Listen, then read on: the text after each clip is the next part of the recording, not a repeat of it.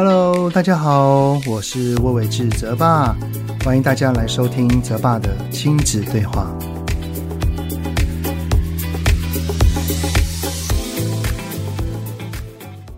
Hello，你们好，欢迎收听泽爸的亲子对话，我是亲职教育讲师魏伟志泽爸，你们好吗？啊，最近天气真的是越来越热了哈，白天跟晚上的温差已经越来越大，有的时候中午可以到三十多度，然后到了晚上可能又会降回二十度左右。尤其是有的时候啊，我的中午是在中南部，然后晚上会回到台北，就更能体会这一个落差哈。所以呢，大家一定要多多留意，然后特别是家中如果有过敏的孩子的话哈，这样子的温差真的很容易就是不舒服、打喷嚏啊。那这一集的 podcast 呢，想要跟你们聊一聊的，就是一个很重要的主题，就是霸凌啦。我觉得“霸凌”这两个字在近期似乎有一点被过度使用了哈。我会这么说，并不是说不要重视这个议题，而是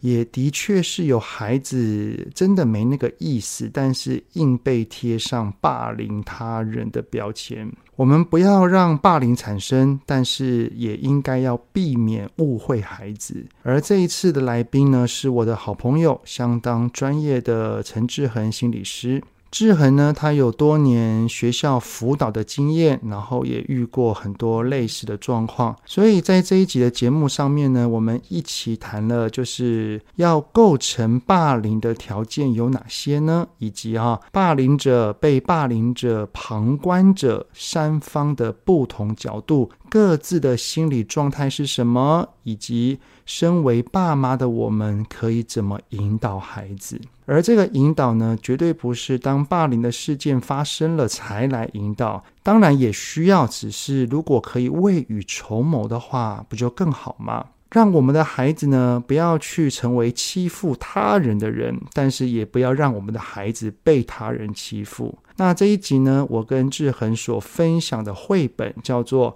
学校有一只大狐狸》，就真的很棒，很适合哈。就是可以趁孩子年幼的时候，慢慢透过绘本的方式来引导孩子。那该怎么引导呢？欢迎你们的聆听哦。所以这一集的主题啊，我们就来聊一聊。孩子被霸凌，却不敢跟你说。从生活教育到课业学习，爸妈烦心的大小事，就是我们在意的重要事。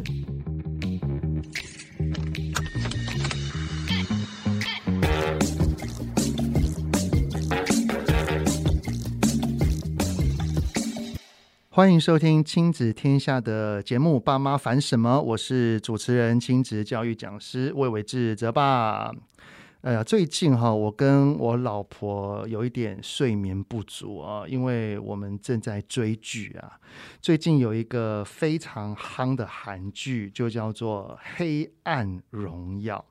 第一季的第二部，就是后面八集一推出之后，立刻塞爆整个伺服器啊，还导致宕机了一下下。哎，表示真的非常多人会关注这样子的主题啊。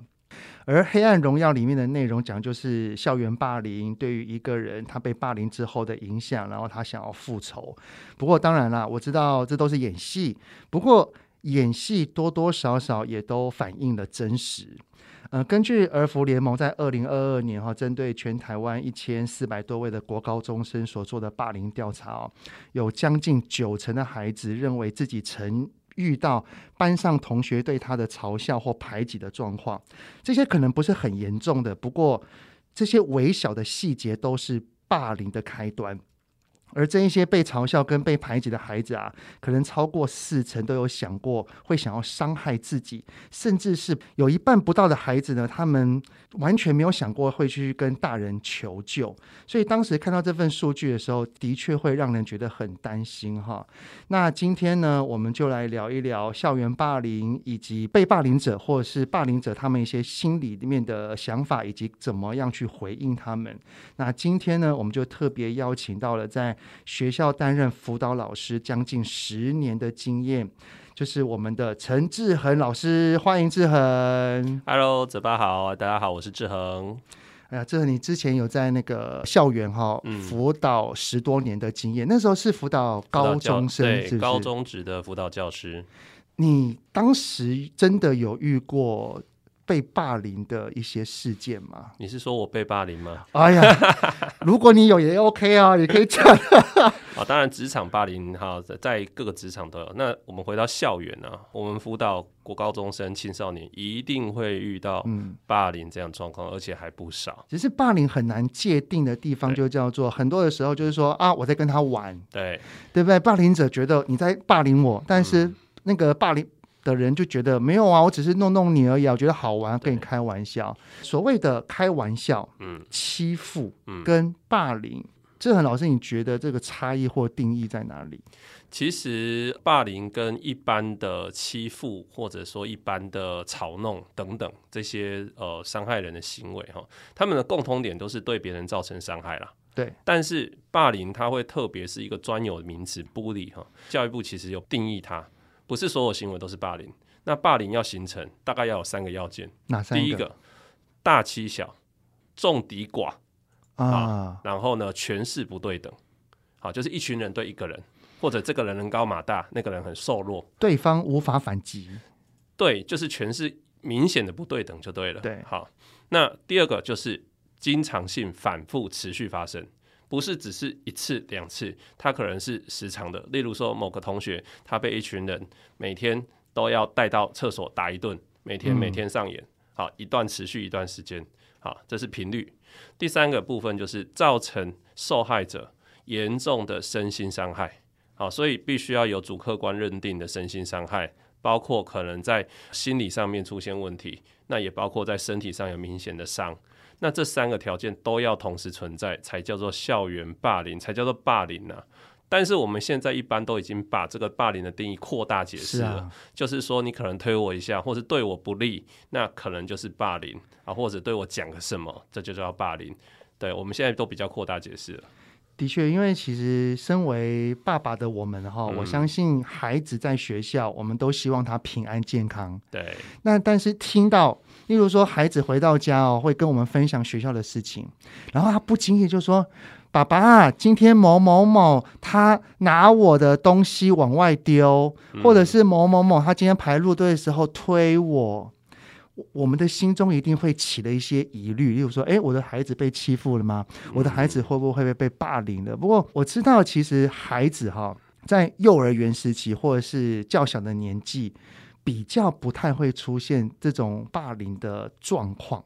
那通常他们的出发点都是好玩。好笑、有趣，或者是同理心尚未建立，我觉得好玩的事情，但是对方不一定觉得好玩。对，那通常哈，依照志恒你的经验，什么时候这个霸凌真的从欺负、玩笑开始往霸凌这一条路会开始越来越多？大概是在什么时候？我想大概在国小中高年级开始就越来越多。那特别是国小高年级，你大概就可以明显的看得出，有一些块头比较大的同学，可能就会对一些比较弱小的孩子或比较特殊的孩子，会可能会施压、会恐吓、会威胁，或三天两头用某些方式问候你，啊，推挤你，啊，甚至呢，呃，在一些团体里面，他们的霸凌不是用拳头的，不是造成你身体伤害，它是让你心理痛苦啊。例如说，大家一起排挤，那排挤这件事情，其实在小学就常常会出现的。哦，排挤算是关系关系上面霸凌。据我所知道的哈，霸凌大概可以分成三种。嗯、对，第一种叫做言语霸凌，是啊；第二种叫肢体霸凌，对；第三就是关系霸凌，对。关系就是排挤了嘛，对，对不对？那如果说我们把这些东西用另一种形式呈现，就还可以归类出第四种，叫做网络霸凌啊。它在网络上面发生啊。那网络霸凌里面比较会偏向关系霸凌，所以它是一个关系霸凌的延伸。例如说，有一个人发了一篇文，嗯，然后在底下一连串的辱骂，对，或者是全班有多少可能二十个同学。只有十九个同学在一个群组，另外一个同学就不在这个群组。对，大家在某个地方说他坏话。对，那后来他可能是被截图才会知道。那这个一定是在台面上、台面下都有运作。嗯。我们以前也曾经遇过啊，有一些孩子他们在班上表面起来看起来，哎，一群男孩子他们呢很好，关系很好，然后在班上啊，体育课什么都一起打球。可是呢，假日要揪出去玩，就发现某个同学就明显就被冷落，没有被揪。这样子，好，那后来呢？这个孩子就自己觉得怪怪，说：“哎，奇怪，为什么他们不揪我？”他就去问哦，他自己还主动去问其他同学说：“怎么不揪我？”其他同学就说：“哦，没有啊，我们没有出去呀，我们忘了啊。”可是是后来过了一两个月，有其他的同学，他呢截图截呢赖的。群组、欸，我们都不要理他。对，里面的内容就是大家在说他坏话的那个截图给他，嗯，他才知道说，原来这些同学早就讨厌我很久了，早就在排挤我很久了。那他们其实都没有什么欺负啊，也没有什么殴打啊，也都没有。但是光这个忽视你或背地里骂你就让你难受的不得了。哎、欸，这真的耶，因为人就是一个群体的动物。对，我来到这个学校，老实讲，学业已经没有那么有趣了。对，如果我连下课或是跟同才之间都呈现孤立的状态，嗯，学校这个地方基本上对他而言就完全没有想去的动力嘞。对呀、啊，那慢慢就会延伸到拒学，对不对？对，其实呢，霸凌呢、啊，到后来很多的孩子就是不太愿意来学校，嗯、因为来到学校就是恐怖的地方。嗯、可是你知道，像网络霸凌这个东西更麻烦的是，他回到家里面，只要连上网，他就可以看到那些讯息。以前还有地方可以躲，对。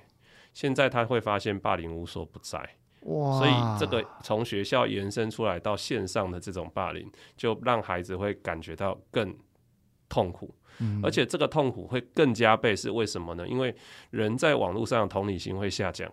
嗯，因为你想一想哦，一群人我们在网络上面骂某个人的时候，我是没有看到他的，嗯，我没有跟他人面对面，所以我不知道他看起来很痛苦。对，如果今天我打你一拳，你痛苦，我知道我要稍微克制一下。可是今天我骂你，我不知道你痛不痛苦，所以我可能就会加倍。所以在网络上面的霸凌行为，那个力道，对，会常会不知节制，会讲到过火。然后呢，呃。被霸凌者他会有一个想象，就是我今天在网络上被人家讲，我这个网络传得很远，或者有一种霸凌形式，就是呃他的某一些洋相或者他的图像啊，或者某些录影哈的那个影像被一直转传，那他走在路上，他就会想象说，大家都在看，大家是不是都看过了？大家都在怎么看我？嗯，那个内心是非常非常煎熬，所以他受到伤害痛苦的程度都会比实体的霸凌还要严重。哇，以前因为网络还没那么兴盛的情况底下，呃，大概以男生啦，男生是以言语跟肢体算比例比较高，对，女生的话就是弄小团体嘛，可能是关系霸凌，对。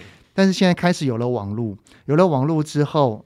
男生跟女生那种肢体的明显度就会开始降低，对，然后用网络上的言语或者是关系这方面就会开始不断的增加，对，就像刚刚志恒所说的哈，孩子手上一有手机，嗯、一连网络这些讯息全来，对，以前爸爸妈妈哈看到孩子身上有乌青看得到，对，是会关心，是，但是现在只看到孩子默默的拿着那个手机。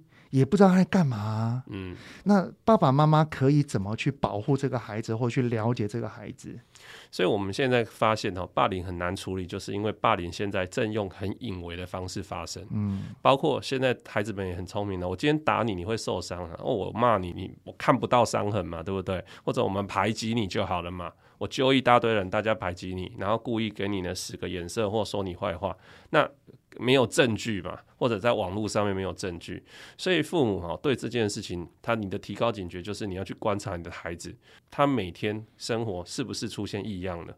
哦，例如说他在网络上或在学校有怎么样，嗯、就像刚刚那三个条件嘛，对，最终都会导致他的心理受到影响。对，那心理受到影响的孩子，他回到家不可能都是笑笑的，很开心，很开朗，他可能就会出现闷闷的。对，无精打采，对，会开始透露出，嗯，我可以不去学校吗？哦，这样子的些微讯息，对不对？对，他一定会透露出一些讯号，只是他不会明讲。嗯，那比较小的孩子，大概就是会，例如说，呃，用不想去学校，嗯，啊，或者感觉到很多事情很焦虑，过度警觉，哦，睡前，对，啊，知道他隔天要起来了。他就要进学校了，所以他睡前就很容易有情绪。对，或者他阅读或是课业上面就没有办法专注等等之类的。嗯那大一点的孩子哈，他可能就会，你就发现他就可能会脾气暴躁，情绪不稳定啊，或者长时间情绪低落，或者说，例如说他看完手机，平常滑完手机很开心，现在边滑手机边皱眉头，或滑完手机其实是很沮丧的样子，那你就知道，哎，something wrong 哦，有有些事情不太对劲，啊，所以其实我们都可以用日常观察去了解到，哎，孩子是不是在学校里面遇到了一些困难。然后就跟他聊聊天。对。但聊天的时候，就像刚我我有提到，因为假设我听到我的孩子他在学校说，哦，可能他闷闷的，嗯，我去关心他，结果呢，他说今天某某某推我一把，某某某把我东西往外扔，嗯，那我是不是就要开始去思考说，这只是同学之间的玩笑，还是我的孩子真的有被欺负，甚至严重到被霸凌？其实我们在区分是不是被霸凌，还是只是开玩笑之前，都一定要先相信孩子确实受了伤害。哦，这是一定要的。对，因为今天孩子会跟我们诉苦，代表他愿意信任我们。嗯，所以我们一定要去理解孩子可能遇到什，他可能受到伤害，不管他是不是霸凌。嗯，我们先针对孩子的情绪做同理。我们可以请孩子多说一点，你可不可以多说一点？爸爸很关心这个事情。嗯，那你觉得这个事情你的感觉是什么？啊，会不会很生气啊？会不会对同学这些行为感觉到呃想要报复啊啊，或者有一些什么样子的内在的想法，引导他能够说出来。当他说的越多，我们才会了解越多，甚至我们就开始会知道，诶，这个事情可能不是偶发的状态，可能是经常性的。嗯、那可能不是只有一个人针对他，有可能很多人都在针对他。我们就开始慢慢去了解到他在学校里面的人际关系长什么样子，然后我们就可以去推理，那他在学校里面的感觉，他在校园生活里面他的。心情，他受到的影响一定是不是我们想象那样子的？好，慢慢我们才有机会再去问问孩子，他希望我们可以怎么帮他。嗯，诶，真的，我演讲过这么多，特别是博高中哈，嗯，我发现到最难的教养不是爸妈怎么说，而是孩子已经开始不跟爸妈说。对。那我我记得小的时候哈，我大概在小学五年级的时候，我曾经也遇过一个有点类似霸凌的状况。嗯、照理说，霸凌我觉得不应该会发生在我身上，对，因为从小到大我都觉得我应该人缘还蛮好的。可是有一次我是这样子哈，班上有一个比较有点小恶霸的同学，但是他也没有说多坏啦。他有一次呢，把我拉到厕所，然后就跟我讲说：“志恒，下一次呢月考哈，你要故意给我看你的答案。”哇。你成绩太好也麻烦，就是我成绩好。他说我我就坐在你后面，你要让我看，好，你要答案号让我看。然后我就说不要，我不要作弊。然后他说你敢不要吗？好，他就要用语气警告我、恐吓我说，不然你就惨了哦。好，他就这样子唠狠话就走了。我当下当下是非常非常非常害怕的，我非常的恐惧，非常的害怕，我很无助，我不知道怎么办。然后呢，我就跟我另一个同学好分享这件事。然后另一个同学说：“哎呀，你不要理他啦，他不可能这样子对你做的。”那我心里想说：“真的吗？”我就很担心。然后我当时就一直在想，我要不要报告老师，要不要报告家长？可是后来我决定不要，没有跟他们讲。那我我现在就可以去理解为什么我当时不不愿意跟老师或家长讲，因为我当时只会想到，就是我如果跟他们讲，我会不会被报复的更严重？哦，这个就是被害者，就是被伤害的人，明明遇到了事情，因为很多的爸妈知道了之后的第一句话就是：“嗯、啊，你为什么不讲？对，啊，那你已经那么多次了，你为什么都要自己这样子都不跟我们说？”对，他就有他的因素存在。对，其实就会我们会担心爸爸妈妈处理可能没有办法处理的好，我可能会被伤得更严重。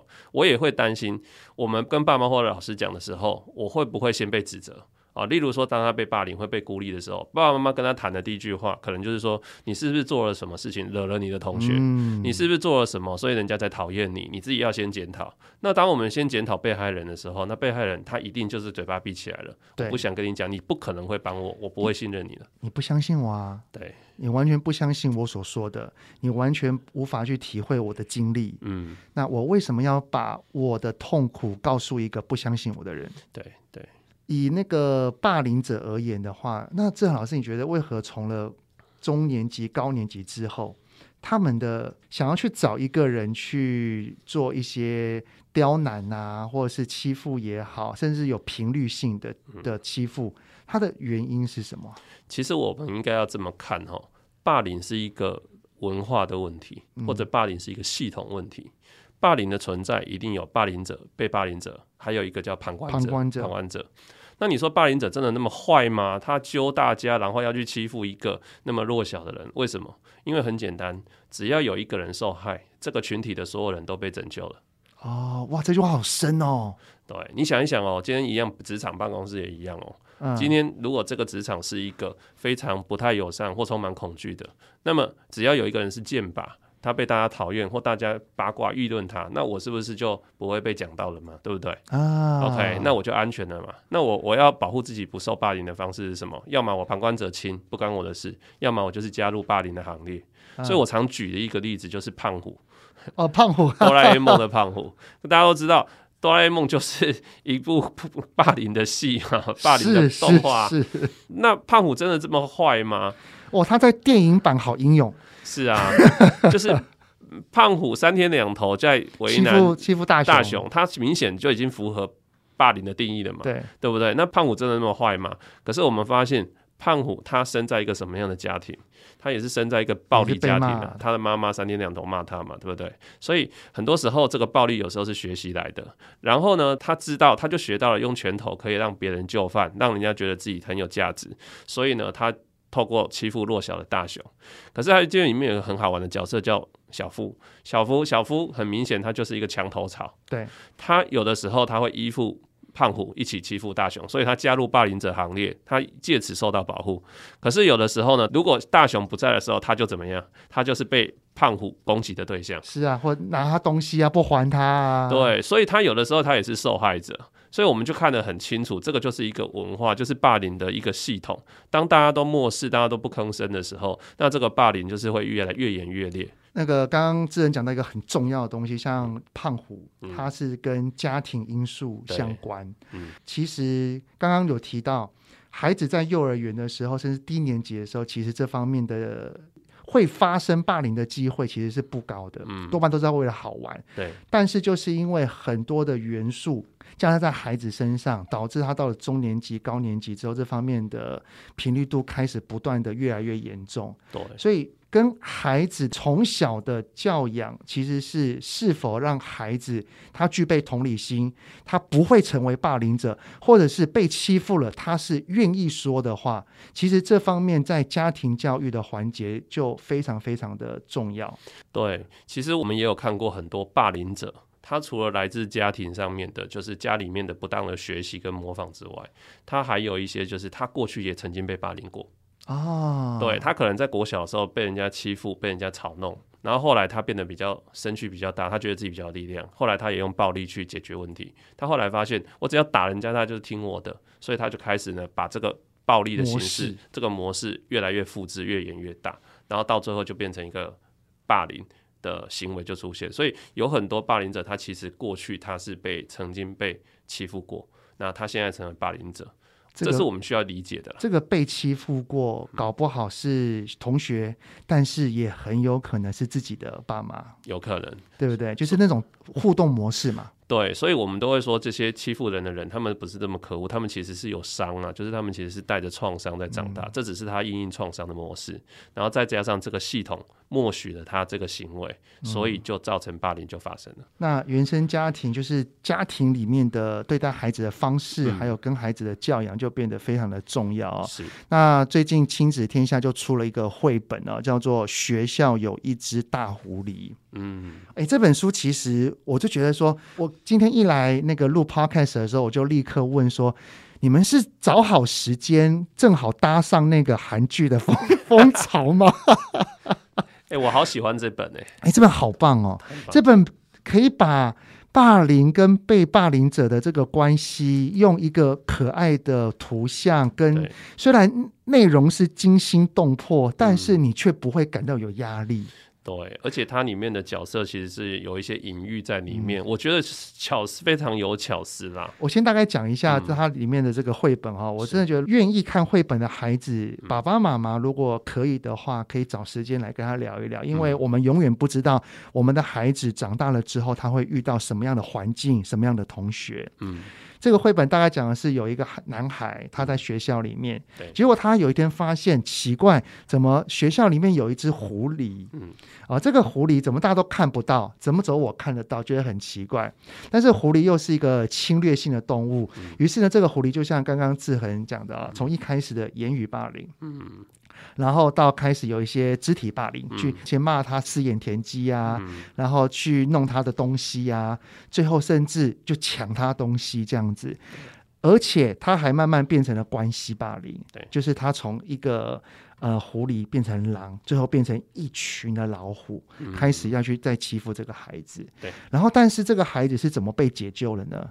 他终于鼓起勇气告诉大人，而这个大人就是他的妈妈。他的妈妈呢，后来去学校反映，最后大人的介入导致里面所有的孩子从老虎又变回了孩子，就是慢慢的就是不管是老虎也好，狐狸也好，还是狼也好，全部都恢复成了孩子，他们玩乐都非常非常的开心了。对，所以大概是讲述这样子的故事。那正好是你觉得这一本绘本里面，他用狐狸、狼跟老虎的暗喻代表着什么？嗯、其实这本绘本啊，我觉得它最特别、最而且最棒的地方是，它清楚地呈现出霸凌的进程。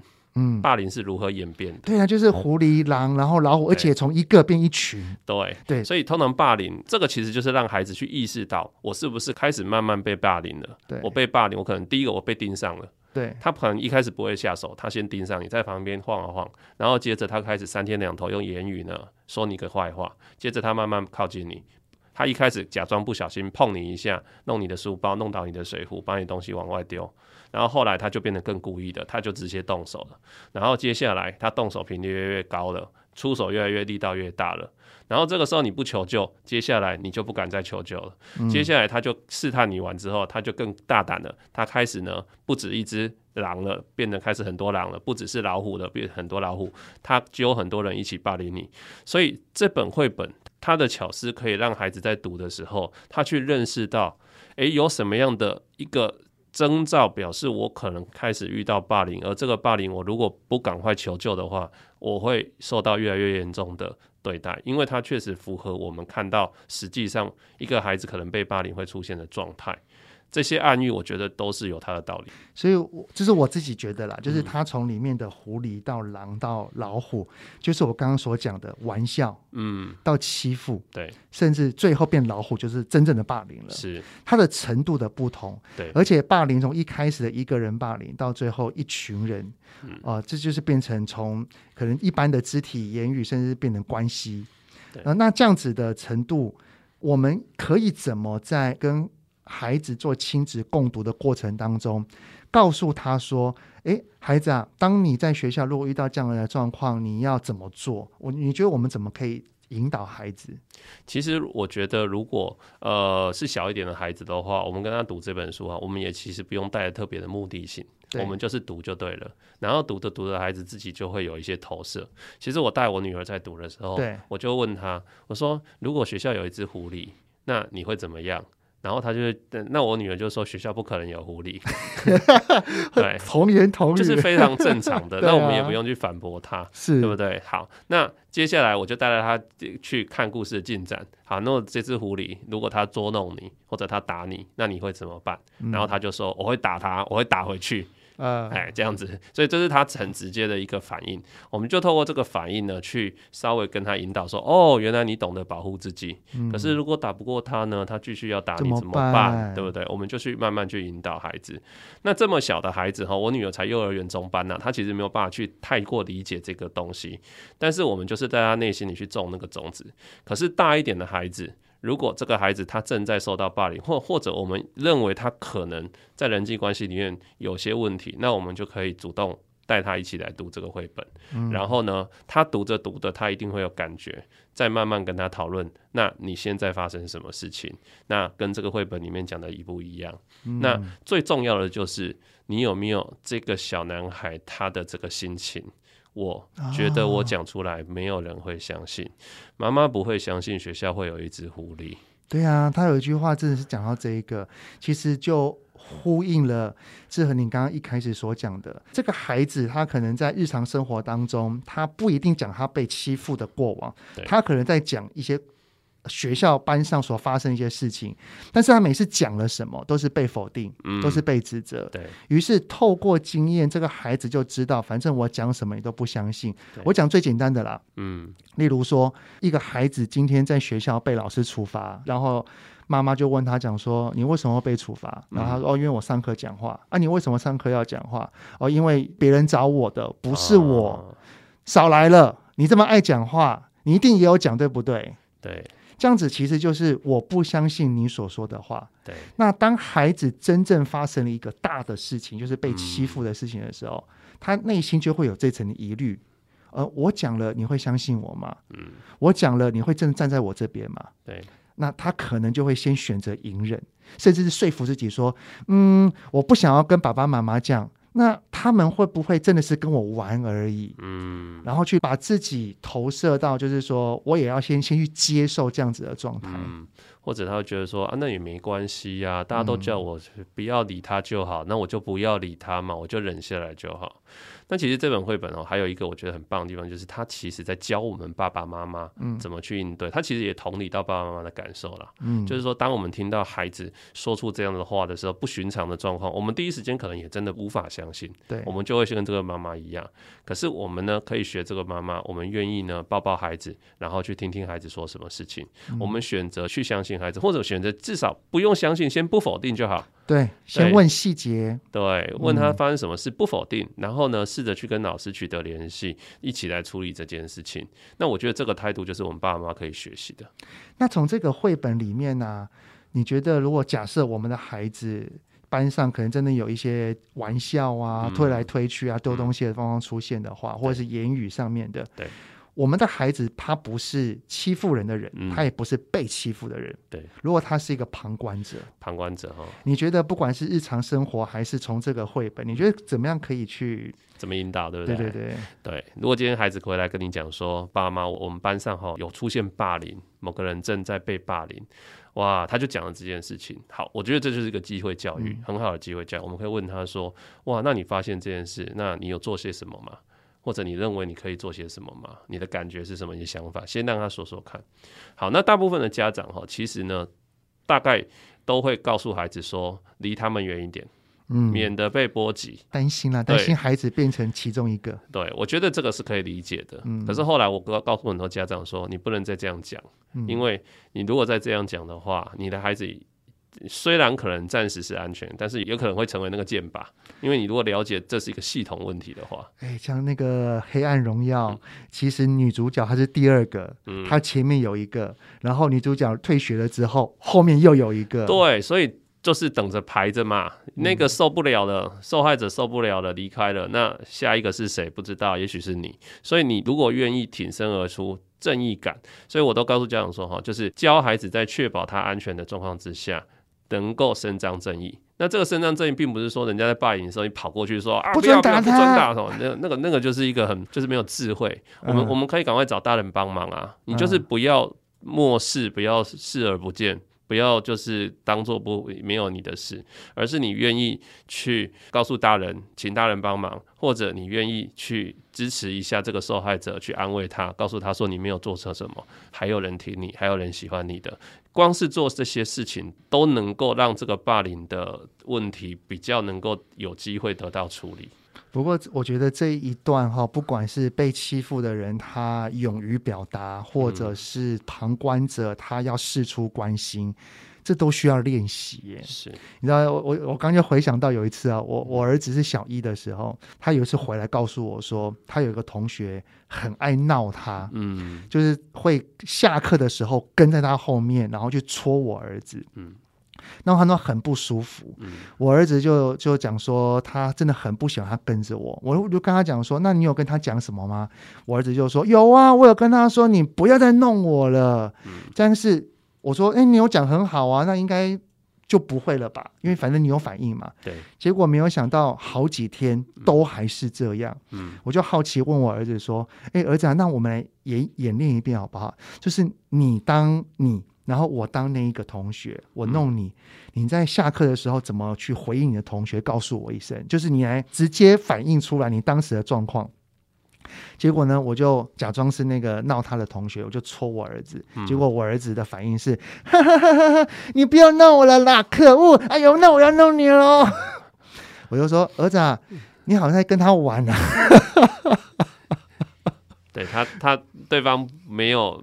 不会觉得这是一个很严肃或认真的事啊，并没有去捍卫他的界限。对对，所以我觉得我们从这个绘本里面，就像刚刚志恒所跟孩子谈亲子共读的状况的过程当中，诶，如果我们可以了解孩子，问问孩子，然后有必要的话，我们也可以跟他实际演练一遍，说好，那孩子啊。爸爸是那个狐狸，嗯，那你觉得如果你被我讲了不好听的话，你要怎么告诉我？嗯，你要怎么反应？对，哎，来给他演练一遍。这角色扮演其实是蛮好的方法哈。对呀、啊，而且在透过绘本的形式投射到这个故事里面，嗯、我相信我们的孩子他会，他反而觉得是好玩，嗯，他会愿意跟我们一起来做这个练习。是是，好，那最后哈，就是我们我们刚刚谈论了很多旁观者、被霸凌者，对，那。霸凌者他的心情大家可以理解，对。但是如果假设我们是霸凌者的爸妈，嗯，我们听到这样子的消息，知道了我们要怎么去应对他？当然我，我我猜所有的父母孩子，如果今天是一个霸凌者的话。这个爸妈大概是很气的，对对，一定会很生气。但气是很正常的，我们要先去处理我们的情绪，安顿自己情绪。好，我们其实就是要平心静气跟孩子去聊聊一聊，到底发生什么事情呢？说不定我们的孩子虽然霸凌别人，他有他的委屈啊，嗯，说不定他只是想要保护自己而已啊，说不定他内心里有很多恐惧啊，他如果不这么做，他可能会受伤害啊，也说不定。